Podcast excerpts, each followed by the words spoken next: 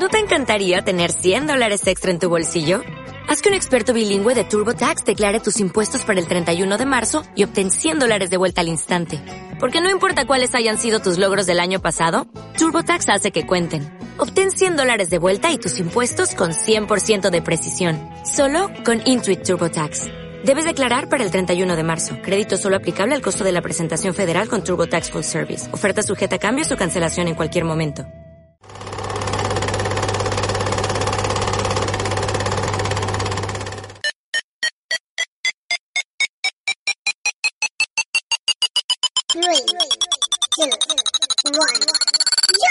Urna, urna, urna, urna, mi urna, la urna, urna cineraria.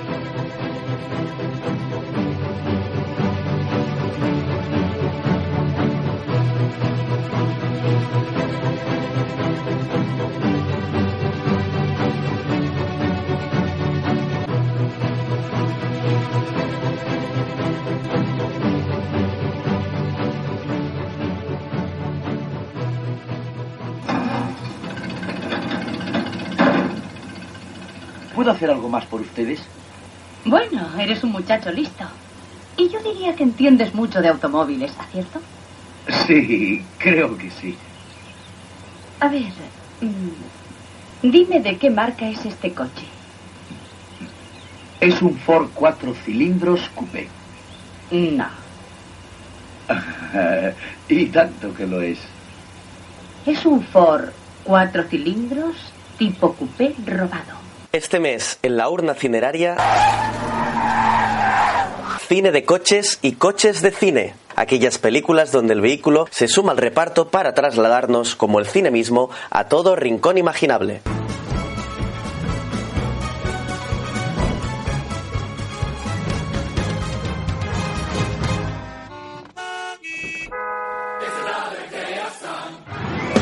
El arranque y nunca mejor dicho del premiado musical La La Land representa muy bien lo que supone hablar de coches en el cine. Un atasco imposible de sortear. Tenemos en pantalla a vehículos de todas las épocas, de todos los tamaños y de todos los colores. Limusinas, familiares, deportivos, patrullas, taxis, ambulancias o coches de carreras han enriquecido las historias contadas que, como las vividas, van cargadas de movimiento. El automóvil marca la pauta de inicios clásicos como el del Resplandor de Stanley Kubrick. En el que el coche de Jack Torrance se acerca al hotel donde imperará la locura y el terror. Y lo mismo con la apertura de Funny Games de Michael Haneke.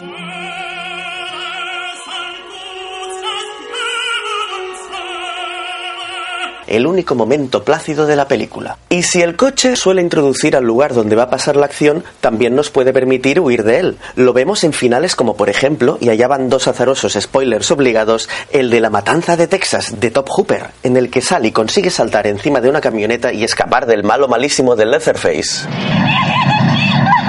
O el de Thelma y Louise de Ridley Scott, en el que las dos amigas protagonistas pegan el acelerón final para su huida definitiva. Sigamos adelante.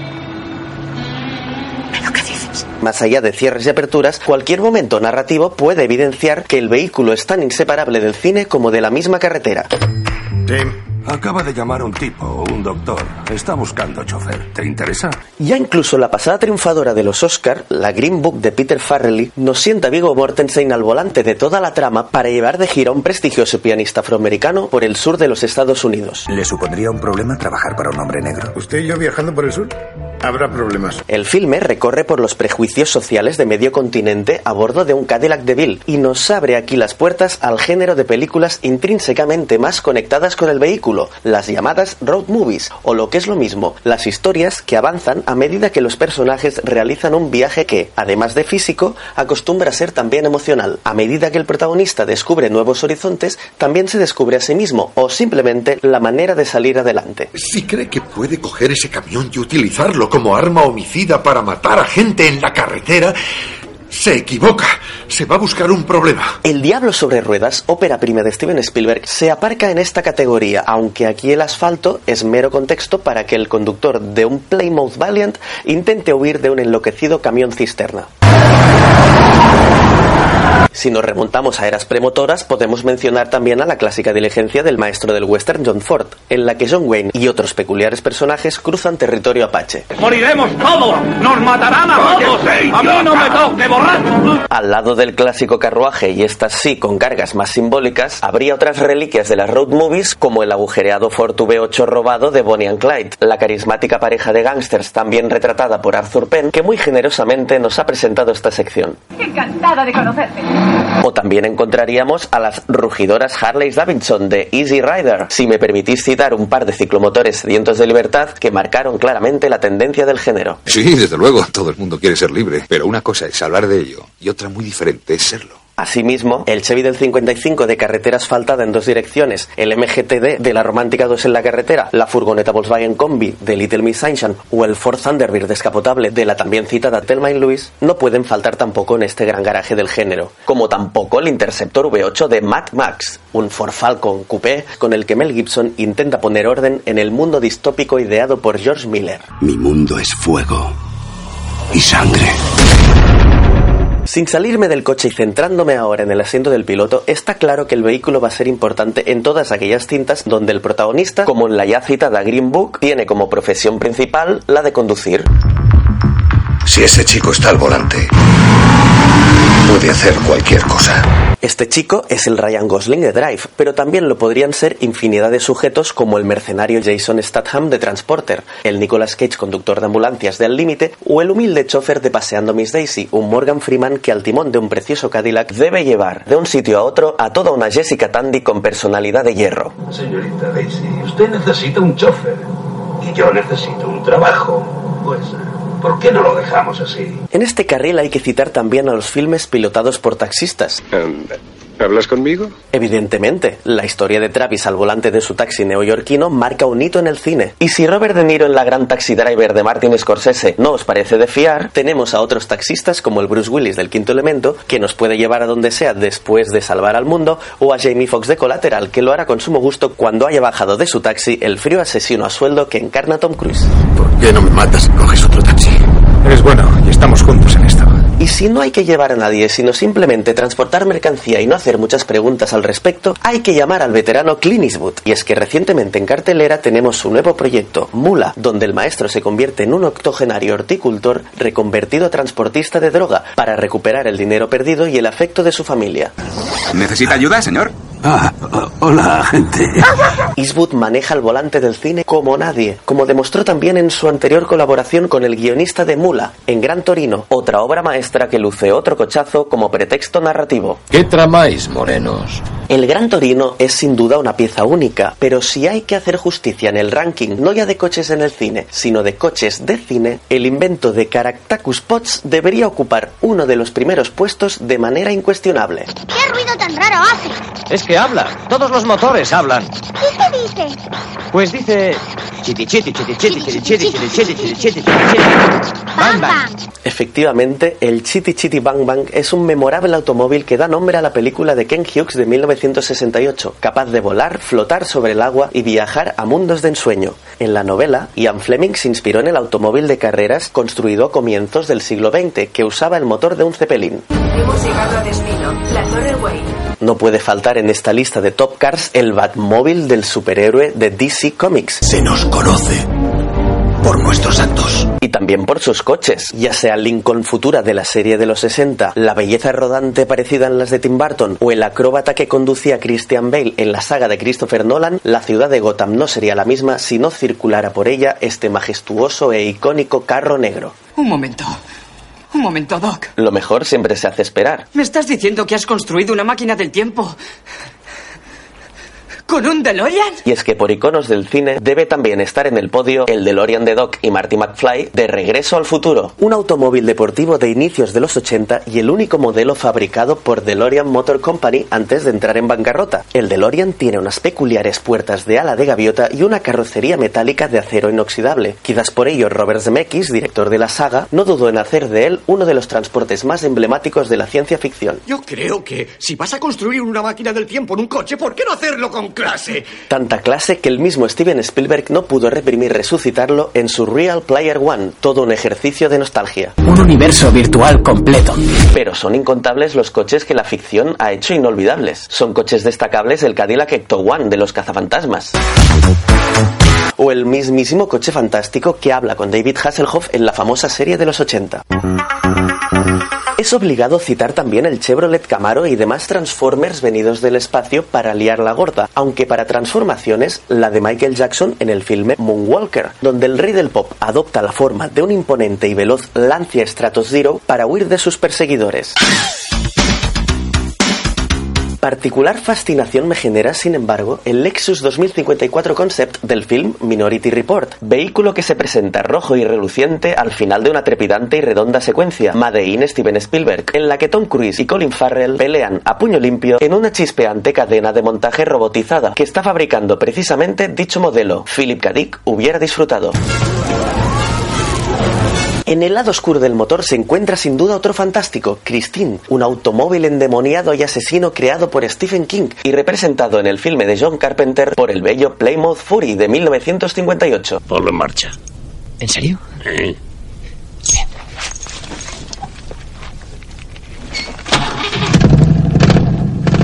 Se llama Christine. Me gusta. Como también tiene que gustar el peculiar Chevy Nova SS de 1970, malvado a prueba de todo y protagonista en Death Proof de Quentin Tarantino. Su conductor, interpretado por Carl Russell, nos advierte del peligro de viajar en él. Me temo que tendrás que empezar a asustarte.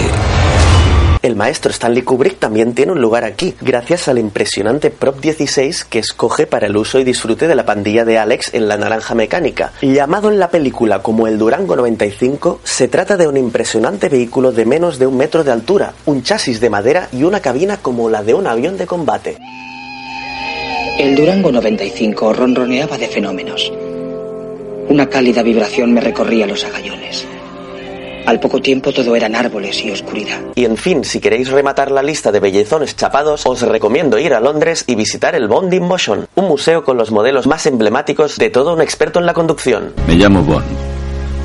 James Bond. El Aston Martin DB5 es quizás el coche más paradigmático de James Bond, visto en numerosas cintas desde Goldfinger hasta Spectre, si bien todas y cada una de sus historias incluyen alguna sorpresa motorizada. Magnífico, ¿verdad? De 0 a 100 en 3,2 segundos. Esconde varios ases bajo la manta. Me atrevo sin duda a destacar también el Lotus Esprit de la espía que me amó, que era capaz de sumergirse en el agua, o el Aston Martin V12 de Muere otro día, que se vuelve literalmente invisible al mimetizarse con el entorno. Aston Martin lo llama vencedor. Nosotros lo llamamos desvanecedor. Ah. Muy bueno. Camuflaje adaptable. Las cámaras diminutas colocadas en todo su contorno proyectan la imagen que captan sobre un tejido polimérico emisor de luz. A simple vista es prácticamente invisible. Ciertamente, las cintas del agente Bond nos meten de lleno en el terreno de los filmes de acción, que no se entienden como tal sin una gran persecución, un coche saltando por los aires o un motor ardiendo en llamas. Te has cargado un helicóptero con un coche. No tengo balas. Entre junglas de cristal, armas letales y misiones imposibles, no hay superestrella de acción que no sepa conducir. Cambios bruscos de dirección, cambios de marcha, derrapes, cambio a tercera, cambio a cuarta. El malo se acerca, el bueno se escapa, disparos al cristal, el camión que se cruza, el tren que poco le falta, el semáforo o el callejón sin salida. Todo ello, clichés de alta dosis taquicárdica que este cine necesita para mantener en vilo la tensión y la atención del espectador. ¿Alguna idea? Derecha. Derecha, ya. Aunque a estas alturas poco pedal de freno hay para las referencias persecutorias, la persecución por las calles de San Francisco que protagoniza Steve McQueen en Bullet, filme de 1968 dirigido por Peter Yates, fue considerada una de las mejores de la historia del cine. Sin embargo, otras películas como The French Connection, The Italian Job, Ronin, Matrix Reloaded o 60 segundos no se quedan cortas en secuencias visuales que me han dejado sin aliento, sin uñas y sin palomitas. De la mano del cine de acción cabría dar luz verde a los pilotos que no huyen unos de otros, sino que compiten entre ellos. Este es el cine de carreras, donde la historia se centra en intentar ir más rápido que el antagonista para poder ganar a todos los niveles. ¿Qué mejor que una competición deportiva para representar gráficamente el esfuerzo y el éxito? Ganar es una actitud. Piénsalo bien. ¿El sacrificio valdrá la pena? Tenemos sin embargo que distinguir las carreras callejeras ilegales de las estrictamente deportivas y controladas, que se lo digan si no a Vin Diesel, en la saga infinita de Fast and the Furious, uno de los claros ejemplos del primer bloque, y que, a todo gas, prepara ya su novena y décima entrega. Durante esos 10 segundos o menos, soy libre. Por su parte, el actor Bar Reynolds se quedaría en un punto medio de las dos opciones, puesto que el objetivo competitivo en el filme Los Locos de Cannonball es atravesar los Estados Unidos de costa a costa, pero sin ningún tipo de reglas ni normas. Finalmente, el cine ha retratado historias puramente deportivas basadas incluso en competiciones reales. Por poner algunos ejemplos, destaco Le Mans, de nuevo con Steve McQueen, y 500 millas con Paul Newman, puesto que ambos actores también fueron singulares pilotos de carreras en su vida real. Días de Trueno, Driven o Rush ponían a prueba a Tom Cruise, Sylvester Stallone y Daniel Brühl al volante, respectivamente. Y las hermanas Wachowski sacaron el supersónico Match 5 del anime japonés para hacerlo triunfar en su muy colorida Speed Racer. Correr lo es todo. En esta línea de películas aprovecho por comentar que el director James Mangold está acabando de preparar Ford vs Ferrari, que se estrenará a finales de este año con Matt Damon y Christian Bale en cabeza de carrera. El filme llevará a la gran pantalla la rivalidad entre las dos grandes marcas. Pero también el público infantil da filón en la oferta de carreras automovilísticas, y pruebas de ello son sin duda el mágico Herbie de Disney, un Volkswagen Beetle con el dorsal 53 y, como no, todo un éxito de Pixar, Cars, el mundo ideado por John Lasseter en el que todos sus habitantes son vehículos motorizados. Soy el más rápido, el más veloz, soy un rayo. Desde el interior de un coche se puede alcanzar la gloria, pero no todo al volante acaba bien. Los coches también pueden llevarnos a la fatalidad. ¡De golpe! Si miramos por el retrovisor de los clásicos, veremos sin duda a todo un rebelde sin causa. En este filme de Nicholas Ray, Jim Stark participa en la llamada carrera de gallinas. Ganar en este irresponsable juego de pandillas consiste en saltar del coche más tarde que el rival antes de que ambos se precipiten a un acantilado al que hay que dirigirse a gran velocidad. En resumidas cuentas, ser el menos gallina. ¿Y por qué hacemos esto? Algo tenemos que hacer. James Dean se convierte gracias a este papel en todo un ídolo del inconformismo adolescente, aunque apenas nos había enseñado su carta de presentación. Porque James Dean fue también un piloto de carreras y poco después de terminar su último rodaje se compró el famoso Porsche Spider 550 que le conduciría a la tragedia. Dijeron que era un gallina. ¿Entiendes? Pocos días después de hacer precisamente un anuncio en el que advertía a los jóvenes de conducir con prudencia, Dean no pudo esquivar en un cruce a un Ford de un estudiante que se le acercó a gran velocidad. Su muerte prematura atropelló toda ficción imaginable y forjó a una auténtica leyenda.